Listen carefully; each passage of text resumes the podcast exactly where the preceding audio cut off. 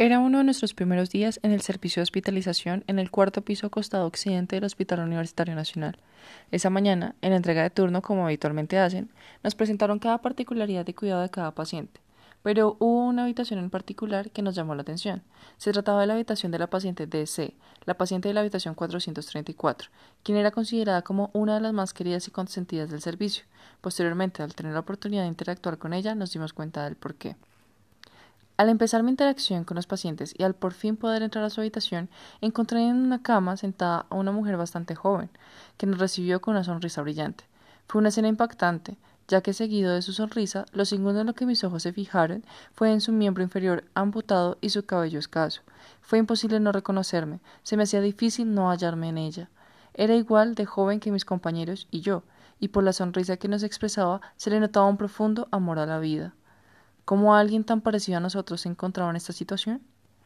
Al pasar los días, cada uno de nosotros tuvo la oportunidad de interactuar con ella, unos mientras hacían su ronda de administración de medicamentos, otros mientras hacían su rotación de cuidado, otros mientras rotaban con el jefe Germán en el programa de Bacteremia Cero, y todos coincidimos en lo agradable que era pasar por la habitación de ella. Una de las cosas que más nos llamó la atención fue encontrarnos con la habilidad de realizar obras artísticas con la técnica de puntillismo. Es una mujer muy creativa y talentosa. Un día, al finalizar la ronda de medicamentos, la encontré en su cuarto arreglándose. Se estaba maquillando de un tono cálido en los ojos.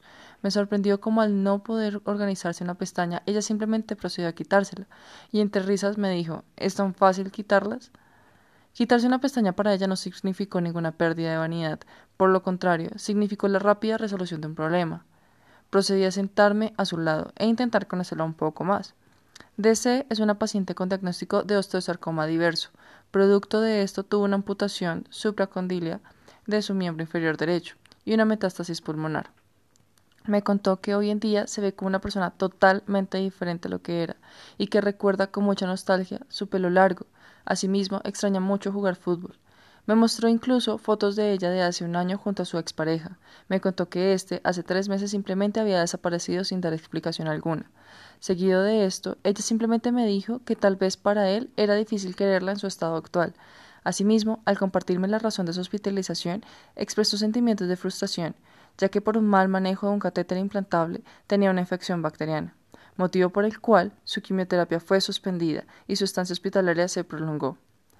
Me contó un poco acerca de su familia y de su situación económica actual, ya que debido a su condición de salud, su madre, siendo su cuidadora de tiempo completo, había quedado desempleada, motivo por el cual había encontrado en la venta de sus cuadros una salida económica para algunos gastos básicos y la esperanza de por fin poder comprar su prótesis.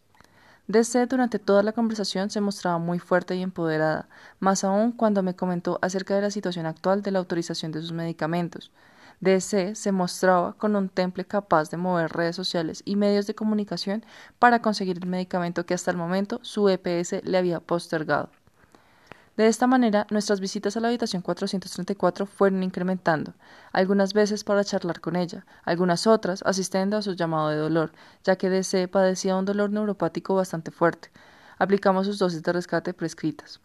Además de esto, siempre estuvimos al pendiente, ayudando y motivando para poder obtener rápidamente su medicamento.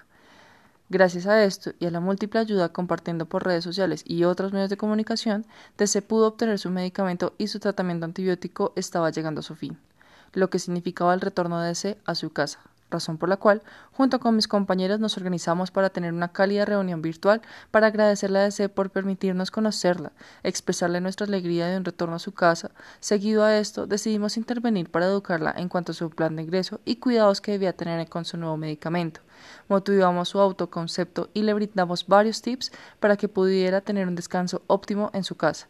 Desea agradeció encarecidamente el cuidado que recibió por parte de nosotros, afirmando estar muy motivado por cada vez alcanzar más independencia en gestionar su salud, y nos contó que en tres semanas tiene un examen diagnóstico para comprobar la efectividad de su nuevo medicamento. Se le veía llena de emoción y esperanza por los resultados. Nos despedimos, no sin antes agradecerle saber que estamos al pendiente y dispuestos a ayudarla en lo que pudiera necesitar. Nos alegramos mucho de haberla tenido como nuestra paciente.